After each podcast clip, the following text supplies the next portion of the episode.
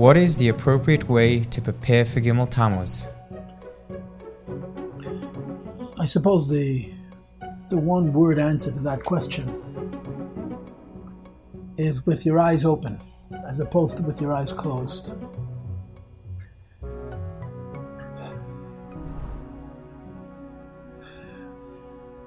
In general,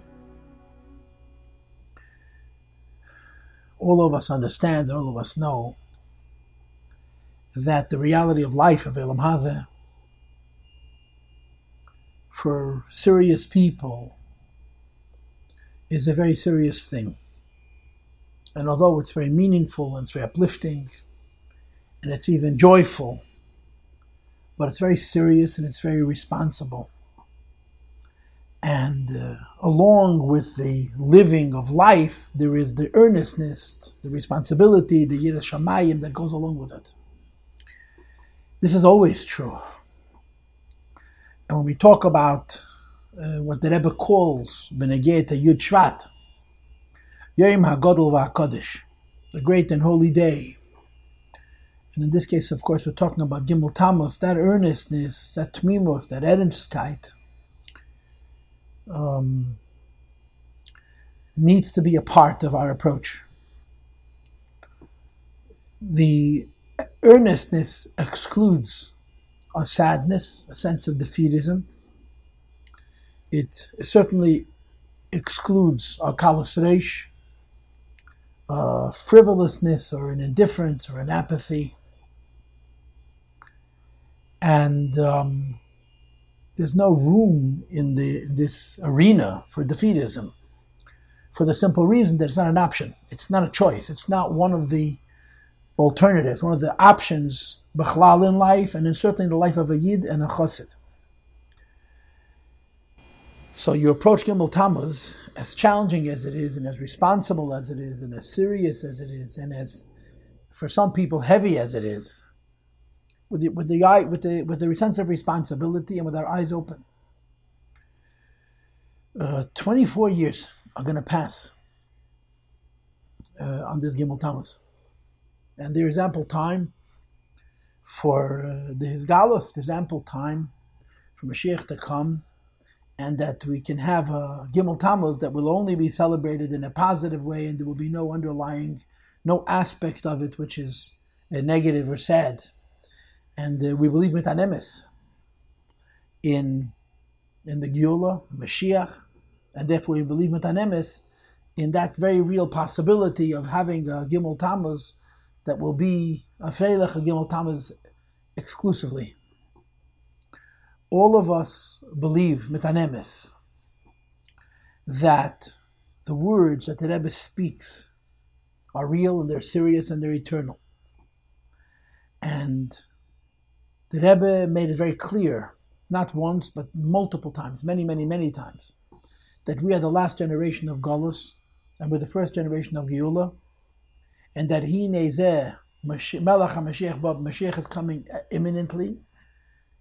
Amongst the various different ways that Rebbe articulated it, the Rebbe said that the avodah to bring Mashiach is complete, and the avodah now is lakabel pe Mashiach tzidkenu. So we know how imminent the coming of Mashiach is. In addition to all of the above, we know that the Rebbe said in Shoftim and Tafshanun Aleph that this uh, uh, assertion, argument, statement that we're holding in the times immediately before this Gals of Melech HaMashiach, the Rebbe is saying as a nevu, as a prophecy. And uh, in general, by Hasidim, there's an understanding that every word that comes from a Rebbe's mouth as a Yifaruch HaKedesh and Nevuah, like it says Take in that very Siche, in Parshas Shoftim, that the uh, Alter Rebbe said about the Baal Tev and the Mezritcher Magid, that they were Nevi'im, because they were Magid Asides, Kalei al they predicted the future in a way which only a Navi can know. And the Tzemach Tzedek continues and he writes that Gam Mizikni by the Alter Rebbe we saw uh, in Yonim of Nevuah, which can only be known B'derech Nevuah. And then, of course, the Rebbe continues to say that all the Rebbeim uh, had the din of a Navi. This is an issue that I know that there's some controversy. But certainly, the way the Rebbe learned Shittas HaRambam, there's no question that the Rebbe holds that there can be and that there are Nevi'im also Bezman and also in Chutzlaretz and so on. Um, so in general, Hasidim take the words of the Rebbe um, with an earnestness, with a seriousness, uh, like it says in the Chumash about Moshe Rabbeinu and his Nevuah, that the words of a tzaddik, of a Rebbe, of a Nasi Yisrael are for sure true. But particularly in this case, that the Rebbe said explicitly that he's saying this as a Nevuah, that the, the imminence of the coming of Mashiach, the fact that we're the last generation of Golos, the first generation of Golos, and we've experienced many many of the Simoni Hagiyula, the not good ones and the good ones, is a Nevuah, is very serious.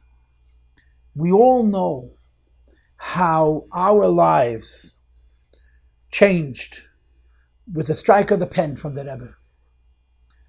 People wrote the Rebbe hundreds, thousands of letters a day, and the Rebbe read them all and did what he needed to for each person. Some of them he answered in writing, some he didn't answer, some he took to oil.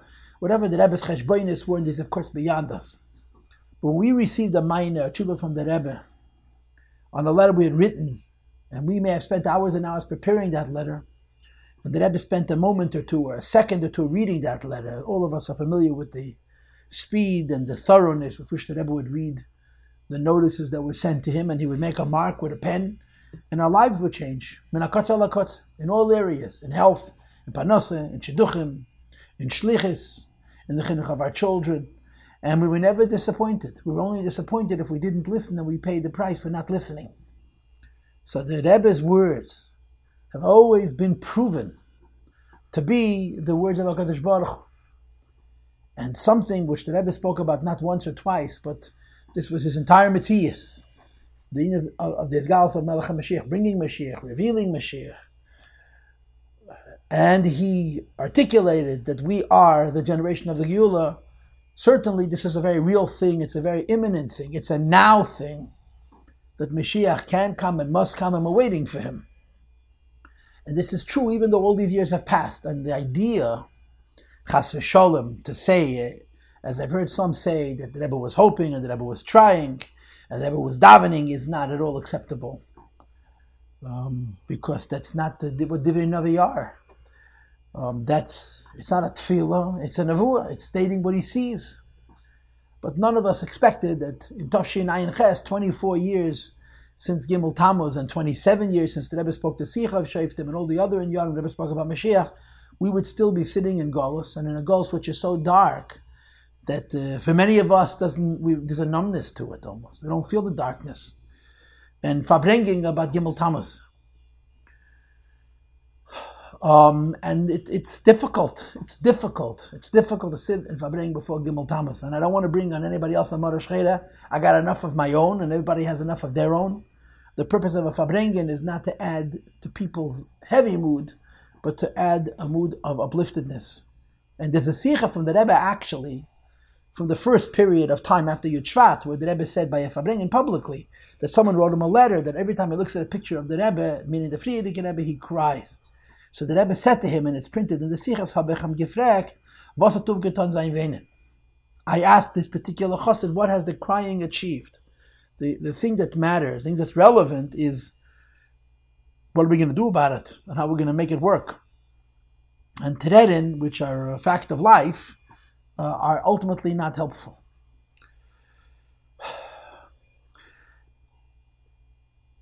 I want to begin with the following, just a thought that occurred to me. There's a letter which the Rebbe started writing in Ksav Yad Kodesh in his own hand. He wrote three or four paragraphs, and uh, he didn't finish the letter.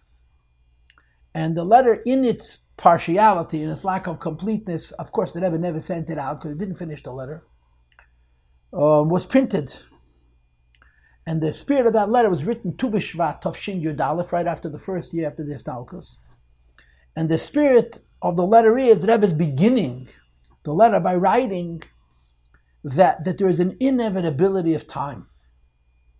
As time passes, you get used to everything. As time passes, a situation which was completely unacceptable yesterday becomes the way we live, the way we are. And he brings the pasuk, um, uh, whatever it is, avar chayrev kol koyetz v'adayin le'neishanu, and so on.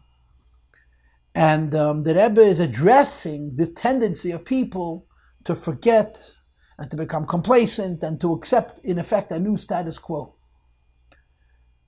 What I want to observe about this letter is two points. A, the Rebbe began to write it, and B, he never completed it and never sent it out. And I think there's a lesson in both of these things. The fact that the Rebbe began to write it is because the Rebbe considered that there was room, that there is room for this reality, and it's not just a theoretical idea, it's a real idea. On the other hand, the Rebbe was not, did not finish the letter and never disseminated the letter. And perhaps the, re- the reason the Rebbe did not disseminate the letter is because the Rebbe felt that it's, it's possible, it's realistic, that as much time passes, the, uh, the passion of Chassidim and his kashrus and, and continuing the work that the Rebbe wants to be done, and the waiting for Mashiach could continue without any uh, lessening. And the fact that the Rebbe was not mafarsim this letter to me means that the Rebbe is saying, in effect, that a Rebbe is a timeless thing, and that the ability for Chassidim to connect to a Rebbe is a timeless ability. Uh, after all of these years, there's a whole new generation of children, boys and girls, that are now men and women, who never met the Rebbe, don't remember the Rebbe, who are literally born after Gimel Tammuz. And, um, and they're growing up, many of them, to be the Rebbe Shluchim, the Rebbe's Chassidim, and they have all the passion and more passion and all the Hasidus of people who spent years and years and years in the Rebbe's Dalit Amis. And in many cases, their Hasidus exceeds our own. And um, on the other hand, unfortunately, there is all kinds of Yeridos that have taken place uh, since Gimel Tammuz. Um, I think it is a truth to say of our time that uh, we're living in a time of Oyer that light and darkness are existing uh, at the same time, concurrently. When the Abishta created the world, he separated Oyer from cheshach, light from darkness. But before the Abishta separated light from darkness, light and darkness were together. We're living in a time that on the one hand there's so much Oyer, and on the other hand there's so much sad cheshach. When you talk about Oyer, of course, you mean the oil of uh, the growth of Chassidus, of Shlichus, and of a whole new generation of Chassidim who are growing up with an incredible enthusiasm and a spirit of his kashas to the Rebbe. And uh, specifically, um, what's happening in the world, the incredible uh, changes that are happening in the world that I think it's pretty impossible not to see how the Eibishter is navigating the world in the direction of this Gals of Malach HaMashiach. Or to use the language that the Rebbe employed some 27 years ago, where the Rebbe said that there are two levels, two concepts. One level, one concept is called Niflois Arenu. My Tafshin Nun the Rebbe said was Hoya Tehei, Hey Tafshin Nun Aleph, Hoya Tehei Shnas Niflois Arenu. It was and it will continue to be a year that, the, that there are wonders that the Abishta shows us.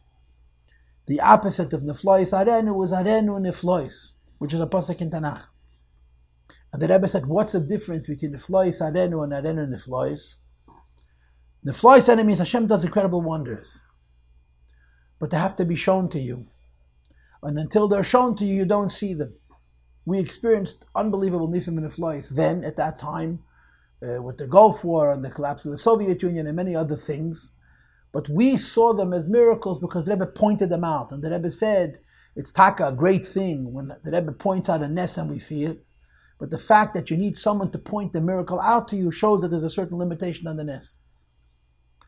Then there is something called that flies, and the words of the Rebbe, where the Abishter himself shows you the wonder. Things happen in the world which is clearly the Ashgach of the Abishter, where you see clearly Gili Alakus, where you see the way the world, the direction in which the world is going. That this is the Abishter himself is allowing us to see, or forcing us to see, or making it impossible not to see changes in the world that are in the spirit of how the Rebbe spoke about the times leading up to the coming of Mashiach Tzidkenu.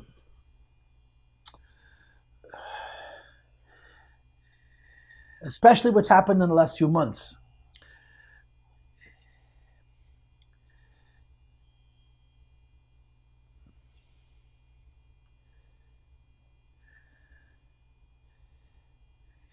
We believe that this world is governed by the Ashgacha HaKadosh Baruch Hu. We believe that this world is Hashem's world. And the Hashem is a balabayas over his world. And what happens in his world happens the way it happens because Hashem wishes it to happen. And the fact is that Kadosh Baruch Hu created a world of Tev and Ra, of good and evil. And historically, there have been many, many good things that have happened in the world, and there have been many evil things that have happened in the world. Tragic things, terrible things. But our belief is that just like good things come from a good God, bad things have to do with the Abishas Hashgacha, and they wouldn't have happened without the Abishas Hashgacha. Why they happen, there are all kinds of explanations, and I don't think explanations are explanations anyway, because when you explain an emotional question with a rational or logical answer, you really resolve nothing. But the fact is, we believe that whatever happens in the world happens by the Yad Hashem. But it also means that nothing negative happens unless there's a purpose that the Abishta has for it to happen. So when the Rebbe says that we're holding by Mashiach, that means that the world can only go in a good direction. And when things happened and we wondered between Tafshin and Dalad and Tafshin Ayin Ches what direction the world is going in, and we wondered where the words of the Rebbe that they were going towards tzedek v'yesha, towards righteousness and fairness. I remember the Rebbe spoke a sicha, Pashas Toldos Tafshin Nun, that the whole spirit of that sicha was that there are changes taking place in the words of the Rebbe in a halba Welt, in half a world. The Rebbe listed China and India and Russia. And in population, China and India and Russia are half a world. And the Rebbe said in each one of these countries there's change. And in each country, the changes are going in the direction of righteousness and fairness and the individual rights and so forth and so on. And the Rebbe says, how could a person not see this and see the imminence of the Gula? But it's been a long time since then. And a lot of times you wonder, where is the continuation of all of those words, all those navois? And now, the last few months, we're beginning to see events that are happening in the world that are so undeniably in the spirit of Mashiach, goodness in an incredible way, and a change in the world, in the direction, and so on and so forth, all happening b'derech hateva. And one of the things that I think we should learn from this, that's obviously true, is that accidents and bad things don't happen in the Abish's world if the Abish does not want them to happen, if they don't serve a purpose. Don't happen by mistake. And if the Rebbe says we're holding by Mashiach and we're holding by the ultimate goodness and kindness, the only direction the world can go in is the direction of goodness and direction of kindness. So perhaps this is a bit of an overstatement, but when you look at what's happened in the last few months, you see not only miracles, but you see miracles in the category of Arenu Neflois, where no one has to show them to you. They're so plain. They're so obvious and they're so incredible that um, the Kvayachal, the Abishter himself, is showing us these nisim and flois. This is an idea that the Rebbe spoke about. I think it's the beginning of the Sikh of Tazriya Metzora Tavshin and Aleph, the beginning of that Fabring, and the Rebbe made the point that I just made about the flois, Aren Aren Neflois. So you see incredible Gili Alakus. On the other hand, there's so much Chayshech, there's so much Halom Behester in the world, in our community, there's a, a lot of change that's not favorable in terms of the matzav of Anash. And uh, we very, very much miss the physical presence of the Rebbe. Because the physical presence of the Rebbe moves all of us, just by the Rebbe's being in our Dalit. And of course, we all believe that that's still true. And we don't believe that that's still true in some esoteric way. We mean it bepashtus, the way the Rebbe himself described the continuation of the life of the Frierdiker Rebbe after Yud Shvat. But the fact that you don't expect to look into the Rebbe's eyes or to look into the shul and be in the Rebbe's physical presence has taken its toll. A generation, a whole generation has passed. And it's become harder and harder to be chassidim simply by the Rebbe's makif, simply by the fact that the, in the Dalad Damas of the Rebbe, the Rebbe made us all better. The Rebbe is a Yid whose whole mitzvah says that he's Eved Hashem. He serves HaKadosh Baruch Hu. Every breath, every tnuah, every thought was Avodah Hashem in the most intense and the most powerful way. And we try to be avodim la'avdei Hashem. We want to be servants of the Rebbe. And uh, in our service of the Rebbe, we are closer to HaKadosh Baruch Hu, better servants of the Eibishter. But you have to have a sense of the master. You have to have the sense of the of the Adin. And uh, when this becomes challenging and this becomes difficult, we all see the effect. We all understand and experience and know the effect of this halam is vestated.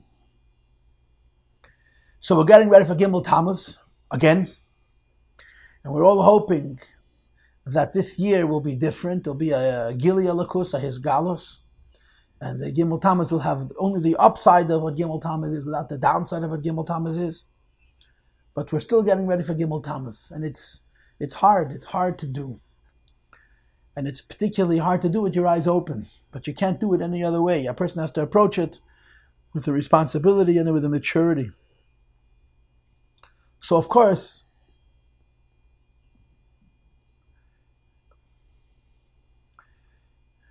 the, the message of the Rebbe is in the Maimah V'yata Tetzaveh. Now, um, I don't want to get into vikuchim about this with people. Uh, we live in a, a, world where, as the Rebbe often said, every person, every chassid, and all of us are trying to do the right thing, and our kavanah is ritzuya. There's a from, there's a letter from the Rebbe, which is printed in the beginning of the Akdama to the Sefer Teda Shalom where he writes about Chassidim making hanoches of the Torah of their Rebbe. And he says all Chassidim were serious Mukusharim. And every word that the Rebbe said mattered to them extraordinarily, was very important to them. And they were all dedicated to the emes of the Rebbe's kavana and the Rebbe's avoida. So the Rebbe in that letter writes, in effect, you can you, you can assume that a Hanocha transcript written by a Chassid was written with as, as much attention and effort as humanly possible to be mechaven lamitasa shel davar.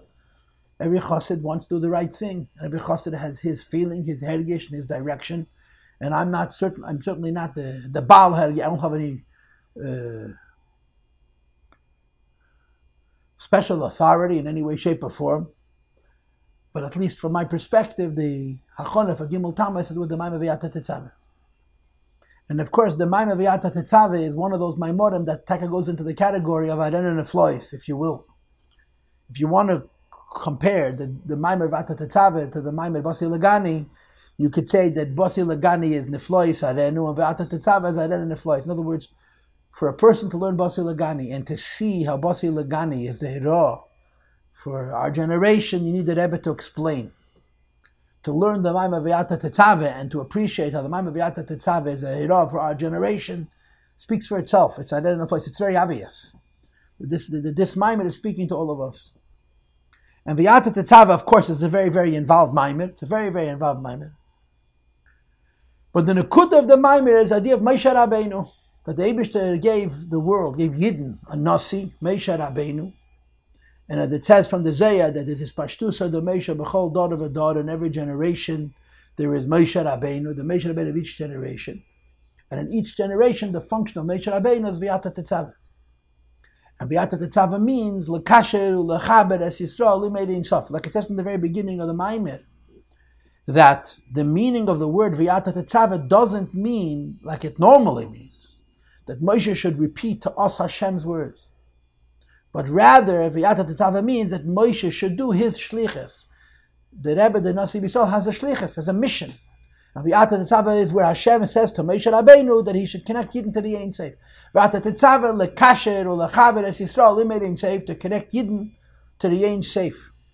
And Bepashtus, when it says in the Maimah V'yata Tetzava that Moshe Rabbeinu's role is lekasher to limed Ein Seif, it means to connect Yidden to HaKadosh Baruch Hu, but dafka to connect Yidden to HaKadosh Baruch Hu in a way which is above Tam Badas, which is above reason. That's what Ein Safe means.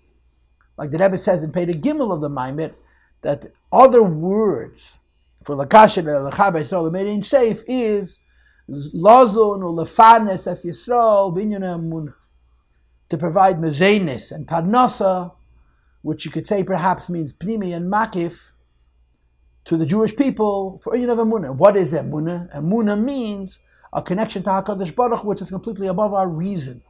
In other words, what a Rebbe, what a Tzaddik, what a Nasi B'Yisrael does, he touches the Yiddish Neshama, and he strengthens the bond between the Yid and HaKadosh Baruch Hu, that doesn't pass through the mind, doesn't pass through the Seichel, but comes directly from the Neshama. um, we live in the age of reason, or supposedly we live in the age of reason and logic and proof, and specifically a physical proof. And people are always saying, if it's true, why can't you prove it? If it's emes, why is it difficult to prove? Why is there no proof of this? Why is there no proof of that? Why do you have a kasha for this and you have a kasha for that? And the, those are all legitimate arguments. And of course, over the course of the Rebbe's Nasias, the Rebbe addressed many of them and answered them.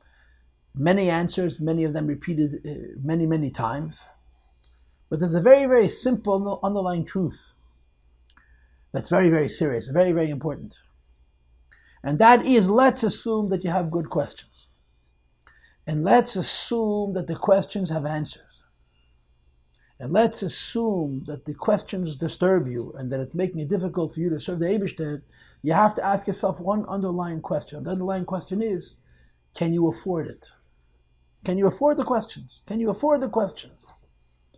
Just like a person who has a medical issue and he goes to a doctor and he's asking the doctor all kinds of questions and he's not going to take his medicine until he figures it all out, you can ask him a very simple question Can you afford it? Can you afford to be busy with questions? Not because the questions aren't good, but because there's something much, much more important than the questions. That in the case of a doctor, it's to be healed. In the case of a yid, it's to live.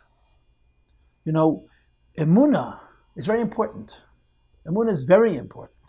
Emuna means a connection to Hashem. And really, emuna means a connection to Hashem that involves surrender Surrender, getting rid of your seichel and being involved with HaKadosh Baruch Hu directly, intimately. Or to say it in other words, even if a person comes to the Eibishter with his moyach, even if a Jew comes to HaKadosh Baruch Hu with his mind, with his reason, with his rationale, as did Avram Avinu. Avram Avinu was the first Jew. But Avram Avinu's journey did not begin with his soul. Avram Avinu's journey began with his mind.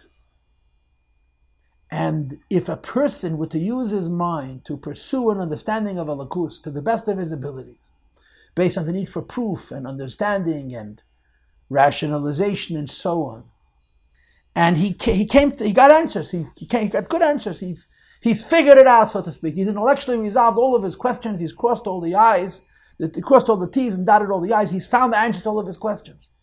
That person has no relationship with Abishtan at all has a relationship with his ego and with his mind and with his rationalizations. To have a relationship with the Eibishter is like having a relationship with, a, with another person. To have a relationship with another human being, you don't use your mind. Maybe the mind can set the terms of the relationship. Maybe the mind can be used to, to ascertain whether you want the relationship or you don't want the relationship. But the relationship is not a rational thing. Relationships are very deep it's even deeper. It's not only not rational, it's not emotional. It's a spiritual thing. A bond between one person and another person, if it's a real bond, is not based on mind and heart, it's based on soul. And if you're so stuck up, so preoccupied with the looking for reasons and explanations, you never get to the point of it all. And the same is true in our relationship with HaKadosh Baruch Hu, that if a person insists on having to understand everything and prove everything, assuming it can all be understood, assuming it can all be proven, but that's not the point. The point is have a connection with HaKadosh Baruch Hu. And who can afford, who can afford to delay having a relationship with Abishter until he figures it all out? And that's what a Rebbe is. A Rebbe doesn't, of course, more than anybody else, he understands and he has proof and he has answers to questions and so on and so forth.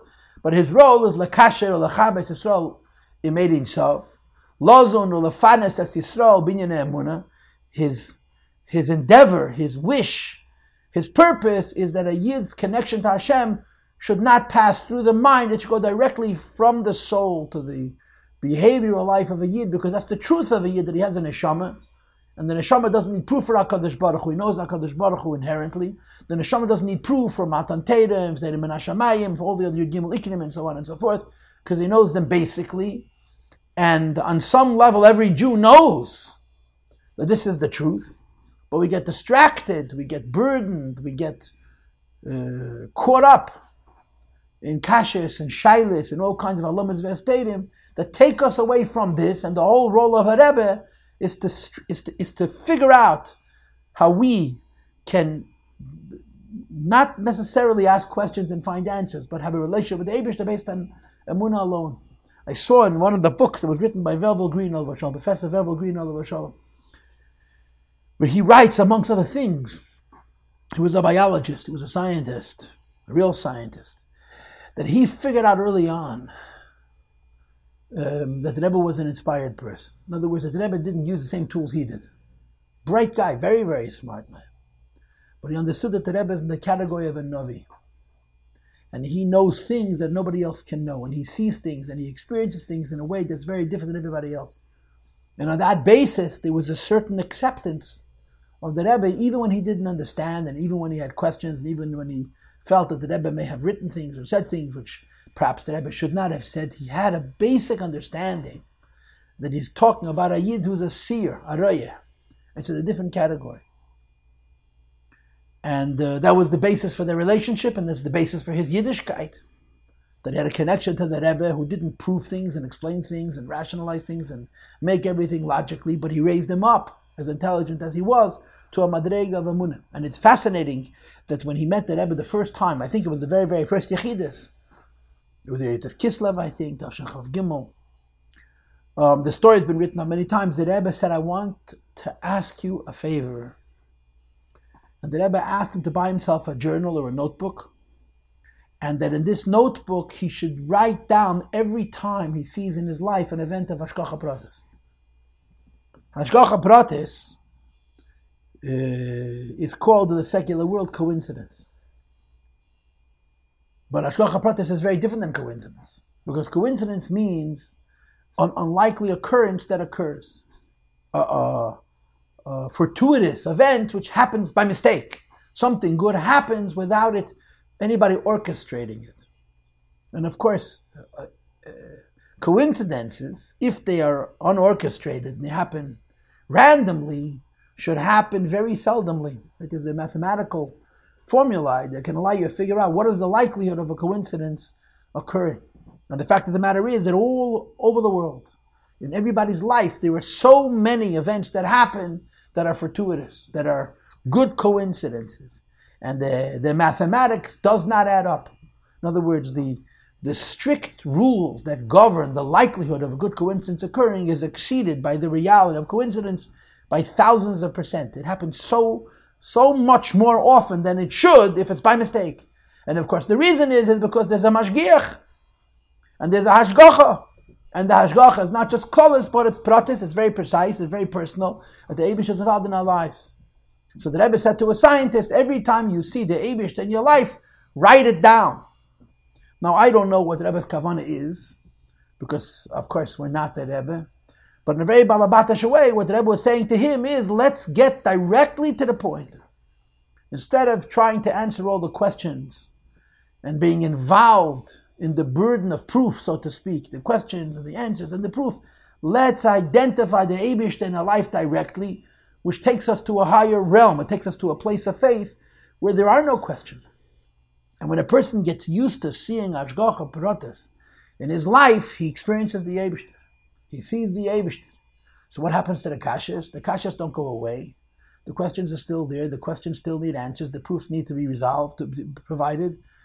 But it's a very, very different spirit in which the questions are asked and the proofs are sought. Because there's an understanding that whether I find the answer, I don't find the answer. Whether I find the proof, I don't find the proof, I know it's real. I know it's real because I see it in my life. And if I'm not mistaken, what Mr. Green writes in his Sefer is that he never, he never bought the notebook and never kept the ledger, but he got the message.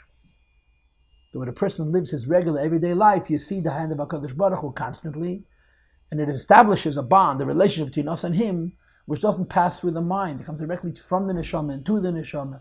And that's what a Rebbe provides, Klal Yisrael, the Kasher, the Chaber is Yisrael, Limeri Sof, Lozon, the Fanas is Yisrael, Binyan Emunah, to give us a connection to the Eibishter, which is not burdened by the heaviness of, of reason and proof. I saw someplace, and I can't remember where, but it's certainly worth mentioning, that somebody asked the Rebbe that faith is without reason. And if you're an intelligent person, if you're a rational person, uh, you should feel the need to understand everything, to be able to explain everything rather than just to accept things. Like you frequently hear in, in, in today's day and age, where people use the word blind faith, blind faith. The word blind faith is, is wrong it's not blind faith, it's simple faith.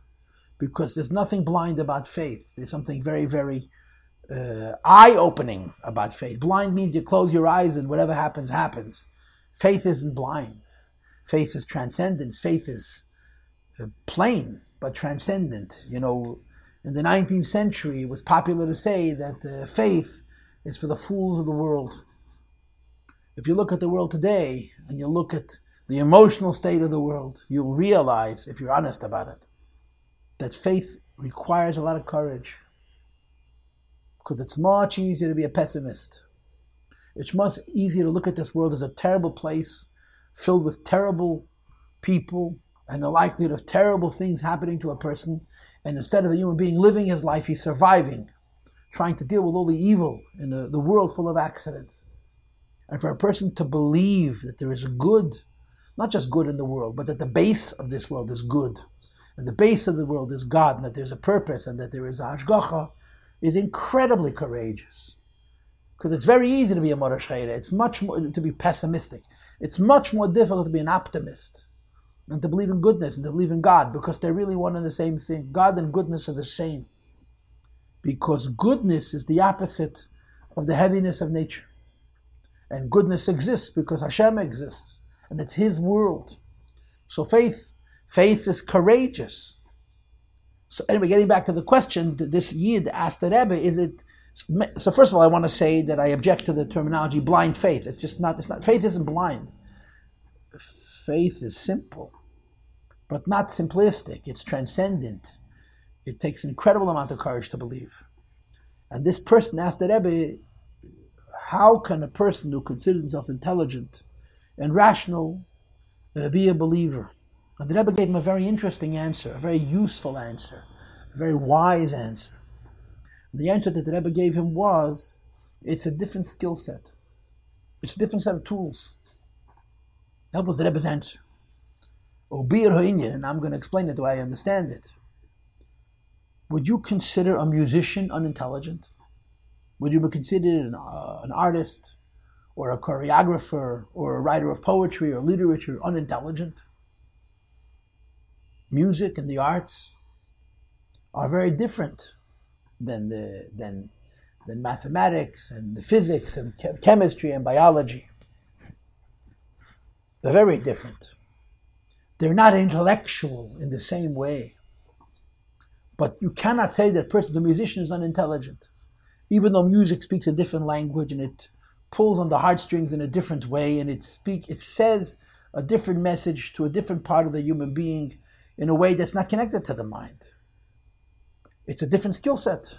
A musician can be brilliant in his chokhmah, but his music is not defined by his intelligence. His music is defined by what music is supposed to do come from the soul and go to the soul. And the same is true with art.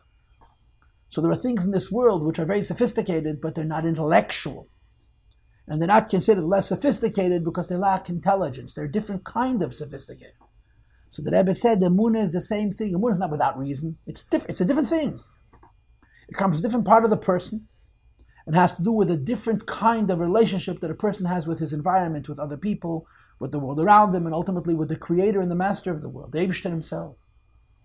And uh, like I said, faith may be simple, but it's not simplistic. And the inyan of a Rebbe is Lozdan of the Fanat Yisrael, Binyan Amuna Lakasha Lachaber Yisrael, the made Sof, to make the Abish real to us without it having to be filtered and convoluted and complicated by the mind and by the burdens of the world and so on.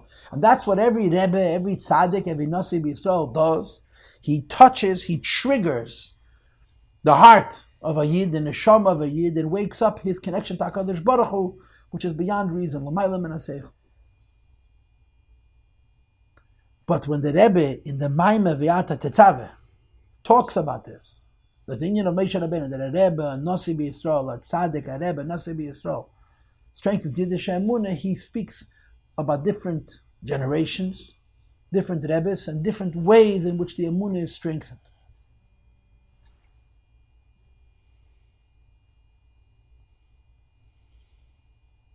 Let me preface that uh, there's a famous letter from the Rebbe, a very famous letter from the Rebbe, Rebbe Taka wrote on Gimel Tammuz, I think Tafshin Yud, Gimel Tammuz, Tafshin Yud.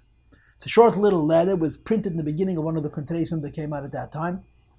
And the Rebbe begins with the words, Harbe Sheyelim B'derishem B'chaykirim B'sheyelim. what is the difference? What is unique about the Frierdiker Rebbe? What sets him apart from the other Gedali Yisrael of his generation?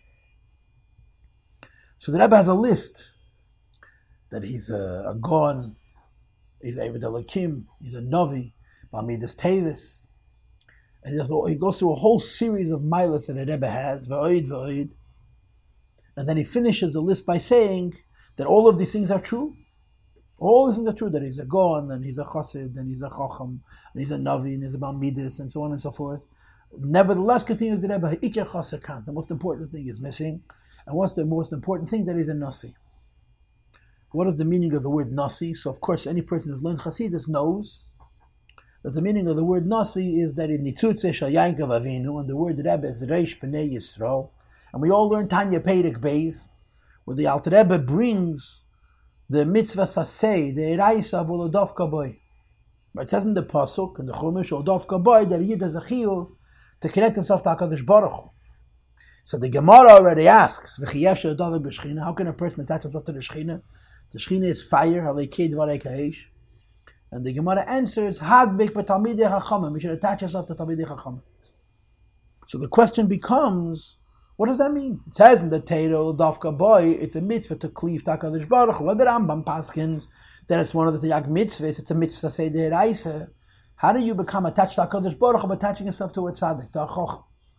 Attach yourself to a chochem is, in effect, saying, Hashem gave me a mitzvah, which I cannot do, so I'll do something else which is similar to it, which is going to compensate for it. It's not, it's not fulfilling the chiyuv of the Torah dafka bay because I'm not attaching myself to Hakadosh Baruch Hu.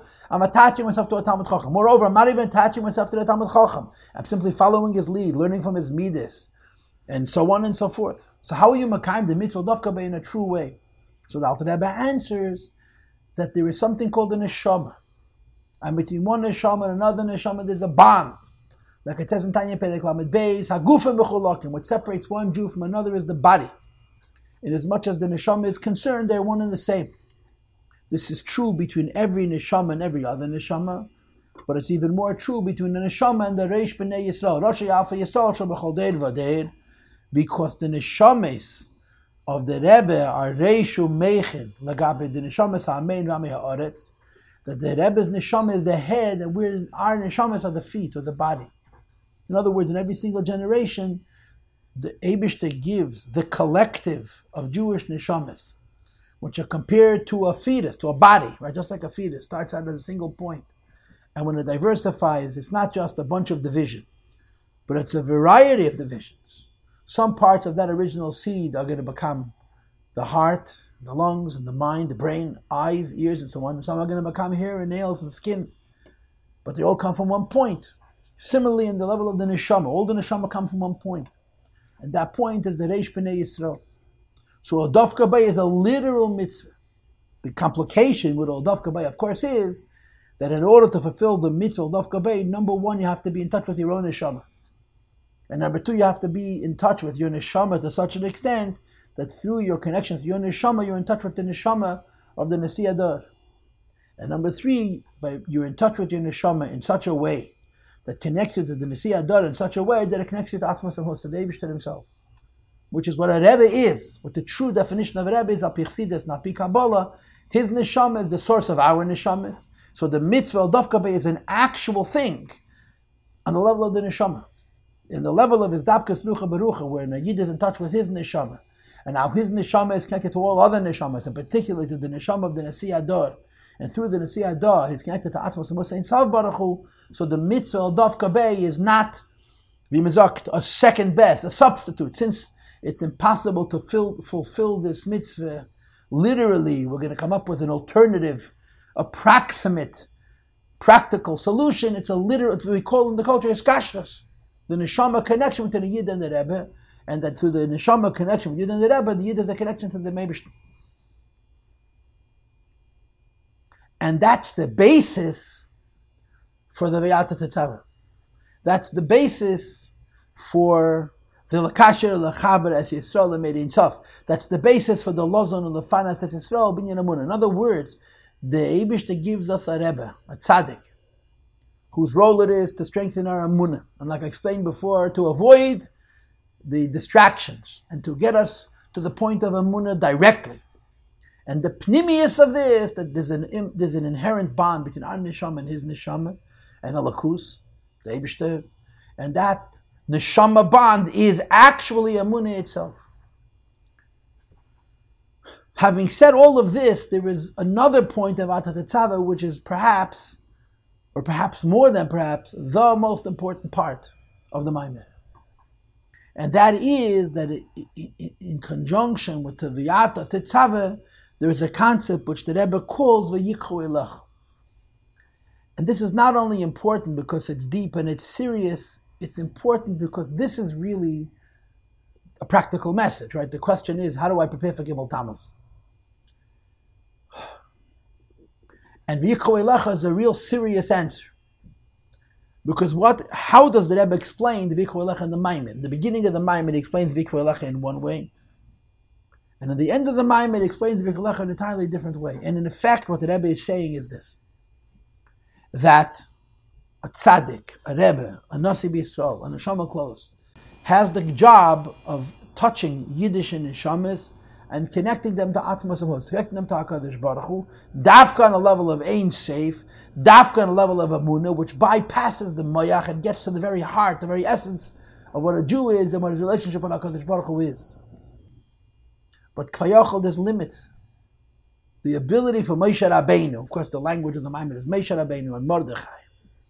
The ability for Moshe Rabbeinu to connect to the Neshama of a Yid, and wake up the emuna spark within that yid, and give him an emuna connection to Hakadosh Baruch Hu. has limits based on circumstances, and the ultimate limit is the way the Maimer develops is that it's possible for a tzaddik, for a rebbe, to actually reveal the Yechidah Nefesh in a chassid, to reveal the Yechidah Nefesh in a yid.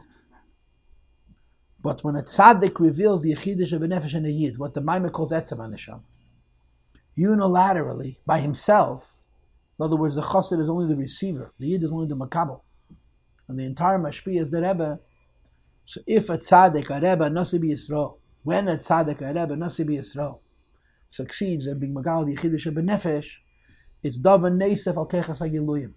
It's davar nesef al atzir shalayim. That means the person who's being inspired is not being transformed. He's being overwhelmed. When a Yid experiences a koyach from a Mesiris Nefesh, when a Yid experiences a koyach from a Mesiris Nefesh, so obviously he's on a higher level. But as being on a higher level doesn't mean he's a higher person. It simply means he's been raised up to a higher level, but he's the same person he was before. And the proof is what happens when that challenge goes away. And the Rebbe Taka gave the dugma in the Maimer. He didn't say it entirely explicitly, but it's quite obvious that Yidden lived in the Soviet Union. And they stood in a matzav of Mesiris Nefesh for decades, decades, to raise Yiddish kinder under, the, under those conditions.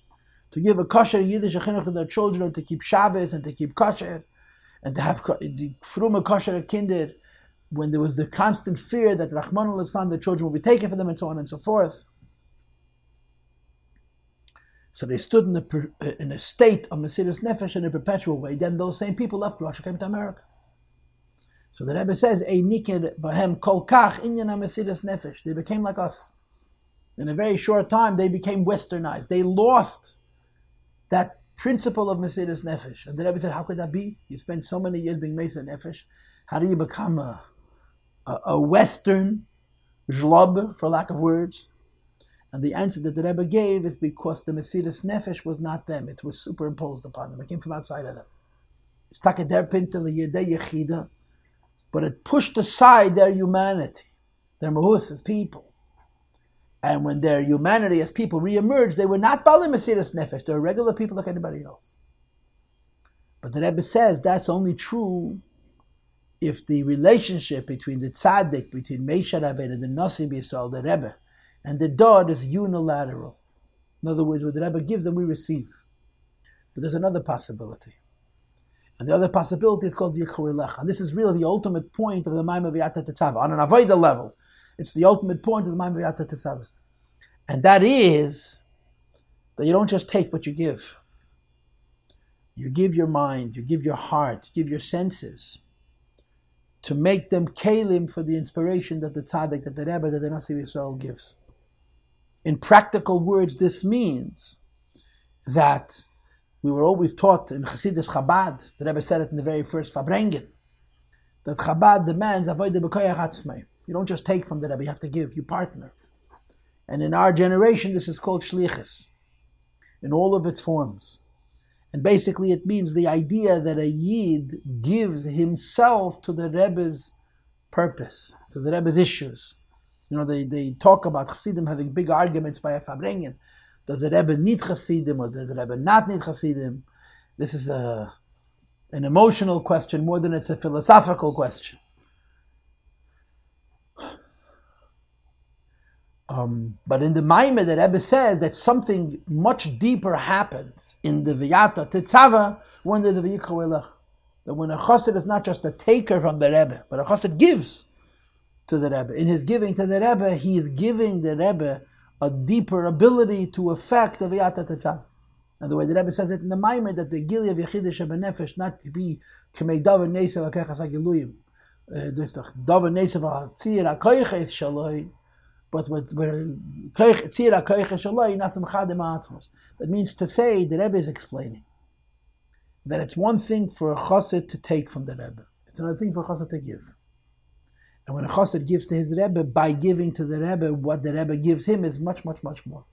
To the point that a chassid could be uplifted to the level, in the language of the Maimon, of a gil of Yechidish Nefesh and a Golos of Ashidus, because of chassid Lamar, from the fact that we find ourselves in Golos. But what it means practically, and this is very, very important, that this is where a chassid meets his Rebbe. It never was true that a chassid meets his Rebbe by looking at his guf, or by getting from him a dollar, even though that's very real. Because the relationship between a chassid and a Rebbe is a connection which changes us completely. It changes us from being creatures who live in Elam to creatures who live in the Yebishter's world and have a divine purpose to make this world a better place. But that change could be milmaila lamata. That change could be that Rebbe gives and we take, and that change could be that Rebbe teaches us what we need to do and we do it. And the, the practical message is, where does a chassid meet the Rebbe? And the answer is in the things he does for the Rebbe. Where does a chassid meet the Rebbe? In shlichus, in avodah b'koyach relationship with the Rebbe. In other words, the answer to the frustration and the morash is not to wait for something to happen, but to do something. Because when you do, it happens. In other words, where does a chassid see the Rebbe in his life? A chassid sees the Rebbe in his life in the things that he does on behalf of the Rebbe Kvayachal, for the Rebbe. Again, however you want to uh, explore the question of a Rebbe needing Hasidim, a Rebbe not leading from the Gemara, and so on and so forth. We're not going to go into that question because I think whatever answer you give is right, whatever answer you give is wrong. I mean, the truth of the matter is, it's an atzmizdika relationship. But that's how the Rebbe says the Maimah, v'yata tetzavas b'nei Yisrael v'yichoylach. That Moshe connects Yidden to the Eibishter. And he connects Yidden to the Eibishter more deeply if there's a v'yichoylach. And this, I think, is the, the practical side of this. As they get ready for Gimel Tammuz, it's a, it's a day, it's a Yom Godel, it's a Yom Kaddish, which has to do with his kashas. Hiskashas means the neshama connection between the Rebbe, the Nasi Adar, and our neshama. But Hiskashas is not allowed to stay in the neshama. It has to come down from the neshama into the mind and into the heart and into the body and into our daily lives. And the Hiskashas coming down into our daily lives means we experience the Rebbe in our life. Experiencing the Rebbe means experiencing Amun. Experiencing the Rebbe means experiencing Simcha. Experiencing the Rebbe means experiencing B'tachon. And experiencing the Rebbe means experiencing a koyach to be pushed more Yiddish, have more Yiddish Shamayim, have more Avas Yisrael, have more ability to be of another Jew, and more ability to connect ourselves to HaKadosh Baruch Hu, or basically where we prioritize, where what's important for us in our lives is not Gashmi is the things, but Ruchni is the things, because ultimately that's what life is about. It's not about the Vesat Hayem Yem. Nit heiser in Geld is Yiddish Reichtum. Money and homes, real estate is not Jewish wealth. Jewish wealth is Yiddish kinder who follow the footsteps of their parents. And this is the koyach that the Rebbe gives. And the Rebbe teaches us in the Maimer that there's a concept called Yichawelach. I, I saw someplace, I'm not going to remember where, where uh, a asked Reb Mendel, Alav Shalom, Reb Mendel, von Zechina Levracha, when the Rebbe made the Takon of Rambam, the Rebbe gave three possibilities. To learn three prakim, to learn one perik, or to learn Sefer HaMitzvahs. So he came to his mashpia and said, what should I do? And the Mendel answered, you should do all three. So he said to the Mendel, but there was no such proposal. The Rebbe did not say to learn all three. He said to learn one or the other or the other. So his answer was, Rebbe. Three ways we connect ourselves to, to the Rebbe, to the Rebbe, to the Rebbe, to the Rebbe, to the Rebbe, This is awesome. It's a very serious exchange because everybody knows that the Rebbe makes us connected to HaKadosh Baruch Hu, makes us into Chassidim. That's what a Chassid is, a Neshama Yid. And not a Neshama Yid that's hidden deep in the deepest recesses of the Neshama because that's every Jew. But the Neshama Yid, whose Neshama is closer to the surface, in Emunah and in Simcha and in Betochen and in Chassid Seirfon and in Lishanis Midesav Ativim and Teva Midesav and Istach, uh, Seichel HaNushi understand Seichel HaLaki, all the points of Chassidus says about what Chassidus is, and the Rebbe gives us this koyach. And we get this koyach from the Rebbe from what we do, the Vayikhu Elach, what we give ourselves to the Rebbe. So uh, this is the preparation for Gimel Tammuz. The preparation for Gimel Tammuz is to ask ourselves what I can do in my world, in my little world, whether I'm an official capacity of a shliach of an unofficial capacity of a shliach. Every yid is a shliach. Every chassid is a shliach. Every chassid is connected to the Rebbe and he works for the Rebbe. And when we do the things that Rebbe asks of us, this is our bringing ourselves to the Rebbe. That's called V'yichu which enhances the V'yata Tetav as Bnei Yisrael, that the Rebbe, the Nasi Adar, connects us to Musa and Sovahu, connects us to the Eibishter and to our own Holocaust, and our own Neshama, and so on and so forth. And of course, where the Rebbe finishes the Maimer, that the highest Madrega of this is that it should be a Ner Tamid. That not only it should be Merev Ad Boiker, Merebeke means that when you find yourself in a dark situation, so the neshama comes out at Beike till this, that dark situation passes and life is good, and then the neshama goes into hiding again. But there's a higher madrega which is called Ner Tamid. That the neshama is on the surface not only because it's difficult, the neshama is on the surface because we're a neshama yid. Really, that's taka the taich of a chassid. The meaning of the word chassid is a yid whose neshama is on his surface. You see it in his simcha, you see it in his avos yisrael, you see it in his bittel, and you see it in his avodah b'pel mamish. So the Mishnah should help us all that this Gimel Tammuz should be only the good part without the negative part.